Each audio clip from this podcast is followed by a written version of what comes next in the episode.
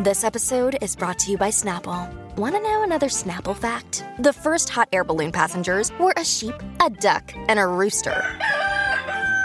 Ridiculous. Check out snapple.com to find ridiculously flavored Snapple near you. Another day is here, and you're ready for it. What to wear? Check. Breakfast, lunch, and dinner? Check. Planning for what's next and how to save for it? That's where Bank of America can help. For your financial to-dos, Bank of America has experts ready to help get you closer to your goals. Get started at one of our local financial centers or 24-7 in our mobile banking app. Find a location near you at bankofamerica.com slash talk to us. What would you like the power to do? Mobile banking requires downloading the app and is only available for select devices. Message and data rates may apply. Bank of America and a member FDIC. When you need mealtime inspiration, it's worth shopping Kroger, where you'll find over 30,000 mouthwatering choices that excite your inner foodie. And no matter what tasty choice you make, you'll enjoy our everyday low prices, plus extra ways to save, like digital coupons worth over $600 each week. You can also save up to $1 off per gallon at the pump with fuel points. More savings and more inspiring flavors make shopping Kroger worth it every time. Kroger, fresh for everyone. Fuel restrictions apply.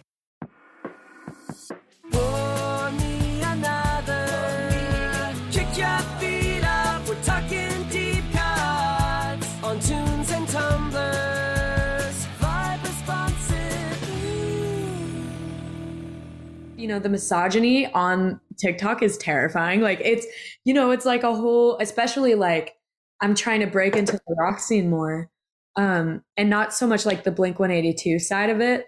I'm you know I I don't feel that connected to pop punk but more of like you know like I don't know like the the Mitskis and the Sir Chloes and you know like like that kind of realm and um especially coming from like more of a pop lane like and transitioning into that rock thing, especially after like getting off of a major label, like Mm. I, I get a lot of like industry plant accusations. It's a very like protected community, which is fair. You know, like there are a lot of, especially now with like the influx of like people just using rock as like um, a prop to like be trendy, you know, versus like Mm. having context and having like passion for real rock music. That's like a trend I'm seeing. So I understand the gatekeepy nature, but people get really, really, really defensive, especially when women come on the app and are like, hey, I make rock music. And you get a bunch of like, like, rock bros in the comments being like you're fucking industry plan like you don't know what the fuck you're Mm. talking about like Mm. this shit is ass like but you know i was in the diy scene in high school and the punk scene and stuff and i was making pop music and so i've been called a a poser and a sellout like ever since i was like 15 you know so Yeah. i'm kind of getting used to it now What a dated phrase too, like a sellout. or like a poser. Like that feels so Yeah. but that was a thing and how yeah. quickly it's like completely become not a thing. Like if anyone's saying a sellout, it's like, yeah, what are you talking about? You don't like having a career, you don't like It's like you're 60, aren't you? and you never ha- you never got the job you wanted. the, the punk scene's been reckoning with this as long as I can remember. I was um I mean like if anyone anyone listening is old enough to remember like when Against Me signed to a major label in like what 2003 or something like that and like she's like yeah, like we were completely maligned by the DIY scene after that and she was just like look, we're just trying to pay our bills. Like that's all this is. Um and and there's just like su- such ire like directed against that. It's Mm. crazy. Well, I think people feel like a really strong they feel like this really warped sense of ownership over bands. And I think you brought up Mitski, and I think that's something we're seeing now that's really fascinating is watching her fans kind of like she has a very strange, intense subset of fans that feel like they have this connection to her that doesn't really exist. And so I think that hasn't really changed in some ways in terms of this ownership or entitlement that fans have toward an artist who's just a human, you know? Mm. But now it must feel great for you when you have to go through all the rejection therapy to have memes made that say, Who needs therapy? when you have Chloe Lilac, right? That's true. That well, it's definitely it makes me feel like I've really earned. You know, it makes me feel like I'm earning the plays and I'm earning, especially being an independent artist. Like if like I'm going out and I'm self promoting, and so if people like if people are shitting on me, like I'd rather them shit on me than not hear my music, you know? Any Mhm. publicity is good publicity. well, I don't know about that, but it's I don't know about that in the cancel culture age. Yeah, not, yeah, not anymore. Yeah, not anymore. Hey, you're part of the conversation. I, I guess. I mean, I you know, I think that whole tramp stamps thing, if you guys remember that from last year. Did you guys watch that controversy? Refresh it for f- people who don't know. Refresh us. like me. on TikTok, there were this there was this um very kind of I don't want to like start beef or anything, but you know, very kind of like curated, like weird, like we are trying to appeal to like 13 year olds who like pop punk, like Mm. girl band um of women in their like mid to late 20s who were like dyeing their hair and just kind of using the punk aesthetic because it was Mm. you know as like a prop and um they wrote this one song i forget what it's called but it like blew up on tiktok in the worst way and everyone jumped on them so fast and it was so crazy that um anthony fantano talk is that his name? He talked Yeah. about it that like Yeah. music blogger. He talked about it and he's like massive. It was it was a great but i think that was like um a really interesting case study on like you know like cancel culture within the punk scene and like gatekeeping and it, you know when is it necessary and when is it overkill? Like it's hard it's hard to tell especially in the age of the internet. Um like it's like okay like maybe maybe i don't know them but maybe these women were like trying to use punk as a vehicle to get success. But like you know is that like punishable by like death threats? Or is that just like oh like i'm not into that. You know what i mean? Yeah. it's really Totally. interesting. I, that situation was really fascinating to me like watching that go down. And that's actually my worst nightmare. Watching that happen i was like thank god that's not me. Like, i was like oh my gosh that's so scary. I don't Yeah. know. It's just, it's kind of unpredictable when people will go off and about what. And it's just it's so crazy to me because like for me the if if you notice something that doesn't vibe with your sensibilities or maybe you're thinking like oh they're just trying to use whatever as a vehicle don't listen to it. Like you, you don't that's it's not for you. People just get so fired up on the internet. So I think that's, uh, you know, talking to like my artist friends and stuff, I think that's like one of the hardest parts about self promoting online is like, you know, you can, you can get jumped on that fast. You can wake up one day and the whole internet hates you Mhm. because you wrote a stupid, like silly song, you know, like, so there's a lot more like weight to everything, especially if you're trying to break into like the pop punk or the punk scene and you're Mm. not being 100% authentic about it and you're not like hardcore and like coming from the root, you know? Yeah. But Yeah, even was- now, there's like less of that happening, you know? It was like a time and place thing, I think, for that band. I feel like we're, we're kind of talking around the subject, but I think like there's a very, very good example, very big example of what we're talking about. And uh, his name begins with M and ends with Y. You know who we're talking about. Um, yeah, I was thinking about him. Yeah. I uh, like how you said we're talking around it and then didn't say the name. Yeah, well, we're, we're continuing to not talk it. about it. yes, I understand that he is a controversial figure, and no, I don't think it's authentic. And yes, I just think he's trying to like start beefs to to to get his name around there. But you know, I like some of his songs, and I will listen to them unironically. And we've talked about this before. Like, I don't think we at the pod believe in guilty pleasures. It's just pleasure. Like, why do you have to feel bad about what you like? It's true. Yeah, that's a good point. I mean, I something I've been thinking about a lot, especially in my own music, is you know context and like you know with that fast food music thing. Like I, I like it's fascinating to me, like the way that rock is being like or pop music is being rebranded as rock music right now. Hmm. Um, Mm. and it's a lot of a lot of people like Machine Gun Kelly. I'll say his name. Oh wait, wait. M and Y. I thought we were talking about Moby.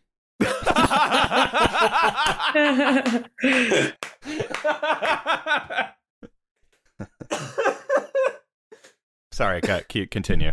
I've just been thinking a lot lame. about like I think what makes me angry as a true student and fan of rock music my whole life um like I don't know. I think I think what's what's la- I, I always like wanted to ask like because I would I was one of those people who would get angry about it. I would never send someone hate, but like it does kind of piss me off sometimes when people and I had to like think about it and I was like, why am I why am I getting angry about this? You know, because it's like at the end of the day, it's someone creating and it's someone expressing, and that should be celebrated always, I feel.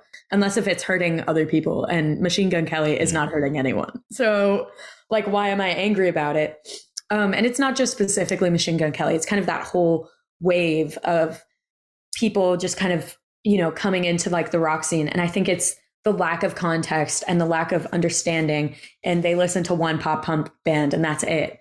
Um, and so it's it's kind of like I feel like rock and roll has this history of like like I don't know, like like it's hardcore and it's like you work really hard and you know it's you know it it its roots are blues and like that comes from like you know like pain and like Your life has to suck if you're going to understand how to do this. yeah you know and it feels like people are just sliding into it and it and it's easy you know and it's like you know and they're like oh well you know there's no depth there's no historical context to like any of the stuff they're making. They're just like blink 182 and that's it not acknowledging any of blink 182's references or like mm. influences or not acknowledging anyone else from that time period you know?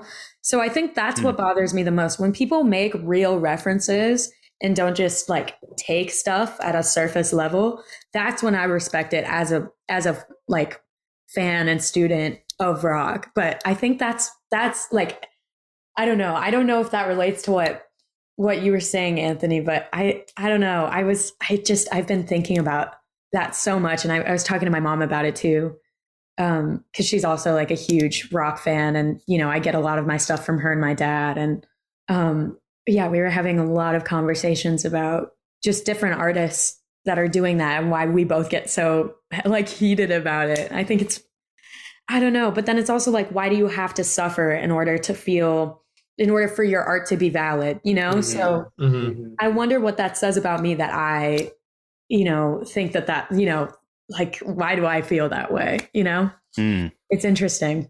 No, I mean we we talked about that only a couple of weeks back. I mean with with Anise because he is a very positive artist. He- Go listen to him. Like he he makes really good indie rap music and all of his stuff is just so uplifting and joyful was the word that he used.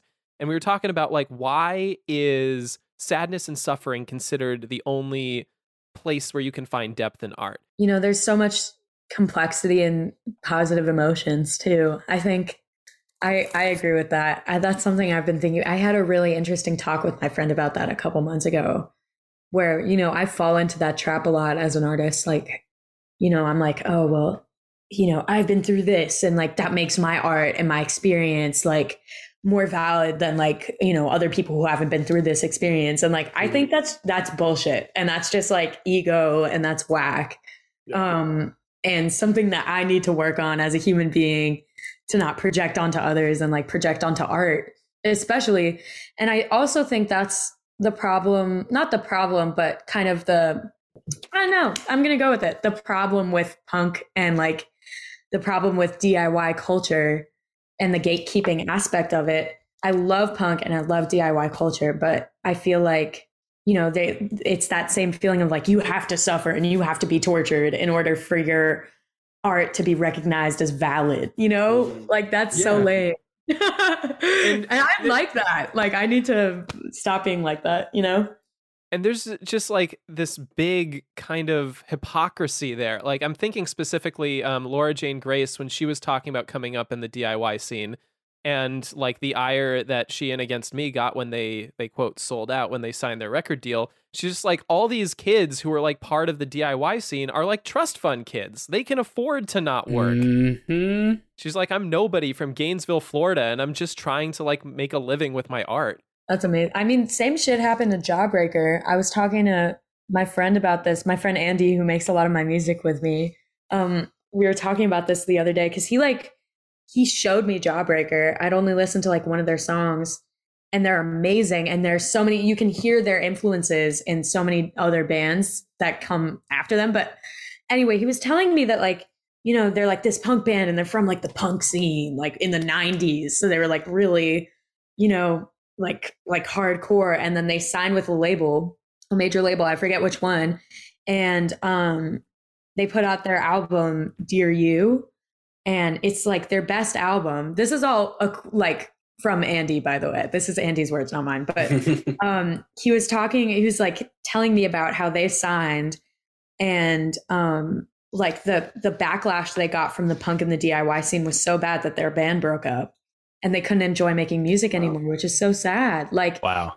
that that's so sad. You know, that's sad that like like that's the culture that's bred versus like celebrating and enjoying art, you know, because isn't that what the DIY and punk scene should be about? It's about like creating and you know, accessibility and all that, you know, like it's you know, suggested donation shows so that you can see art more. So why are we shitting on artists once they like start to succeed, you know? Interesting. Do you think there's also like an aspect of jealousy to it? Absolutely. A Like- hundred percent. That's what I experienced. Um, yeah, right. and especially like as a woman, there's that element of like people were in, in the DIY scene that I was in, people were sa- who had never even like met me before were saying that my dad bought my record deal. Oh my god. As if my dad's Bezos. My dad's an architect.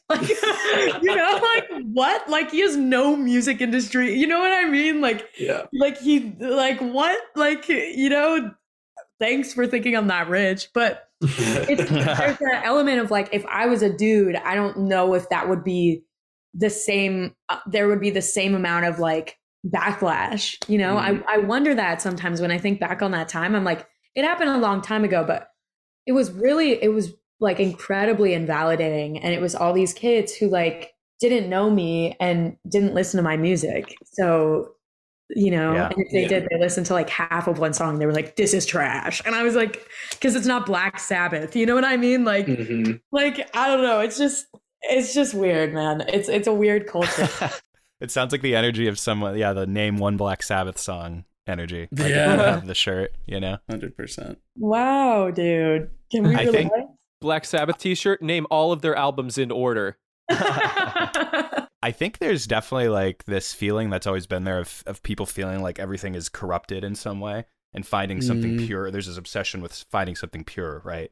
Like something where the band, it came straight from the band. Because in a lot of ways, everything is corrupted to some degree, right? Like there is this corporate specter looming over everything. And so Male manipulators. I, get- It all totally comes back. get- All roads lead back. Like, I, I know like I think I understand that instinct to a degree of like wanting to find this pure thing and feeling so connected to something like that. But it's it's also a little naive, I think, obviously, right? Um but yeah, like right now, like what's that big trend going like the big Twitter trend is right now is, you know, the the format of like never ask a man his salary, a woman his age, and why this person's name is blue on Wikipedia or why their parents' name is blue on Wikipedia. I just saw that. And it's and it has to do with like nepotism. It's like never ask this person why their dad is uh, famous or whatever, right? And so it's totally like a it feels like a very bitter meme format, you know. It's like everything's nepotistic, everything's rigged, you know. Yeah, I've I've noticed that too. It's a big thing on TikTok. I'm not as active on Twitter, but TikTok I'm constantly on it. And people are like especially I don't know, people just talk about how like, you know, oh, and the whole entertainment industry just has nepotism babies. That's not true. Like first of all, every industry has nepotism. So Mhm. let's start there. But you know, like having like the entertainment industry, it's no secret that the entertainment industry is absolutely full of, you know, people with well-connected people and people, you know, especially like how do I say this? Like being a working artist is almost impossible without some sort of family backbone. If you're not, you know, full-time working artist, uh, without, you know, some sort of financial savings or like some Mhm. sort of like thing um you have to have privilege in order to to be a working artist like that's just you know like a full-time working artist like having a part-time job that's different but like you know, so that's, I think people are really bitter about that justifiably. And I think that says something about the music industry and that we need to like, um, we need to take care of our musicians and our like just the end of the people in our industry better because i think a lot of people are upset and a lot of people are justifiably like you know suffering. Because it's it's a really expensive industry. There's a lot of money in music you know? And i'm sure there is in like so much in film too and you know the entertainment industry in general it's like a lot of money laundering and shit. Um i think you know we need to like create more living wages for artists so that we can have more i don't know how that would even happen but like I, there just something needs to change so that there can be more accessibility because right now like obviously people are upset justifiably though like it's like you have to have some sort of you know i come from an upper middle class family like my parents can help me out with rent if i can't pay it one month you know like god you know god willing they won't have to but you know a lot of people don't have that opportunity and so it's like i wish there was some sort of like guaranteed like fallback or like healthcare or anything that came in music you know what i mean Artists union. We need to unionize all musicians. We totally we need to. Truly though, like we need healthcare. Truly Yes. we need healthcare. So do podcasters. Get us healthcare, Mitch. Please, we need it. We're suffering. it's it's bad. I'm going to tie a quick bow on this. Let's do another quick little edition of hashtag mood. Who's ready? Let's do it. Yeah.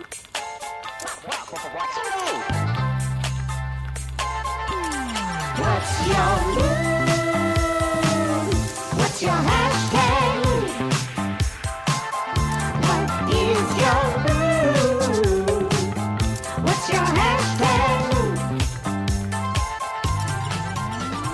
Thank you, Jacob Jeffries and Jesse McGinty, for that song that I'm sure is going to be bumping at all the skate parks pretty soon. Oh yeah.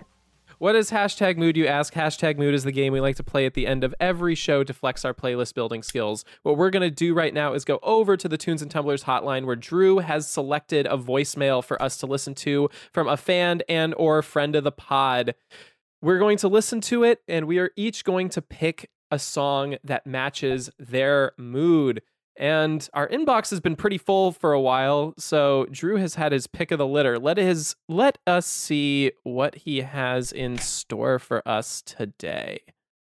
Hi, Tunes and Tumblers crew. This is Anthony's mom. Oh my god. I'm a big fan of yours. Of course, I'm the biggest fan of Anthony because he's awesome.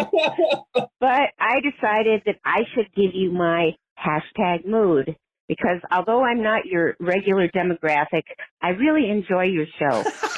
so I want my own hashtag mood playlist. Here's my mood, and it's been coming up a lot lately. Um, I'm a teacher. I'm a high school teacher. I teach mostly freshmen, which means 14, 15 year old boys and girls. I'm very um, happy to be a teacher sometimes and other times not. but there are times when these kids get on my last nerve. Now, here's an example. I spend a long time giving them ex- an explanation of what they need to do for the day, and I get at least six or seven or eight of them coming up to me after my explanation saying, uh, what am I supposed to do? I then uh, question Tell 'em. my choice of careers. Um, luckily, Mom. I don't get that all the time. There are times when I'm happy to be a teacher, but for those times, for those times when the kids are on my last nerve and I just can't stand it, can you give me a playlist to listen to that will help me? I'm not sure whether you're going to do it in such a way to, to get me out of it or just to reflect my mood, but I know you can do it. I think you guys are really talented and Aw. I hope to hear my own personal playlist. Thank you. Bye, Anthony. Bye, mom. oh my God, Drew. That's adorable. Uh, is this the first time we've had a family member call in?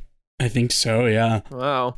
Thank you, mom, so much for sending this in. Um, I'm sorry that you're having to deal with this. I do know, however, guys, that she's retiring at the end of the school year, so she's Oh, almost nice.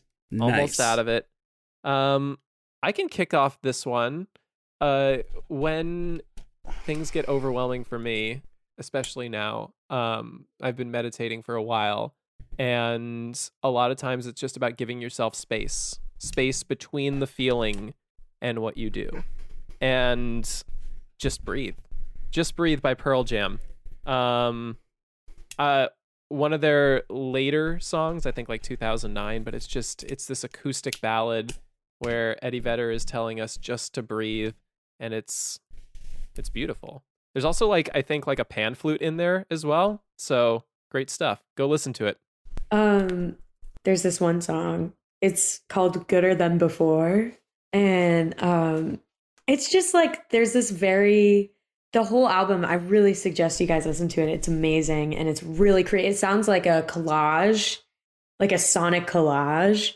And it's um it's all about living in the moment. Um, but gooder than before is just like I'm feeling better than before, and it's kind of like a, this like silly song where he's just kind of playing guitar and he burps. I don't know. it's like it's a good one. It's just a very playful, light album. It's like the perfect one to listen to if you're like cleaning your house and it's like a nice day, and then you go get like a smoothie or something. You know, it's a good one when I'm feeling down. I listen to to Let It Happen. Nice.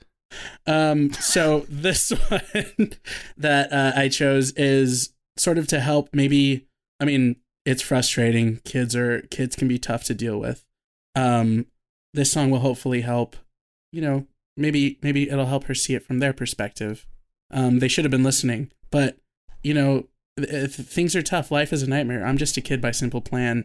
We'll let you know just what they're going through on a day-to-day basis. Um, things things things can be pretty pretty awful when you're a kid. So um yeah, just just to help maybe see both sides of of the situation a little bit. Taking it back to our pop punk discussion, Pedro. And also, if these kids give you any trouble, just give us their address. and it won't be a problem anymore. Okay? just kidding.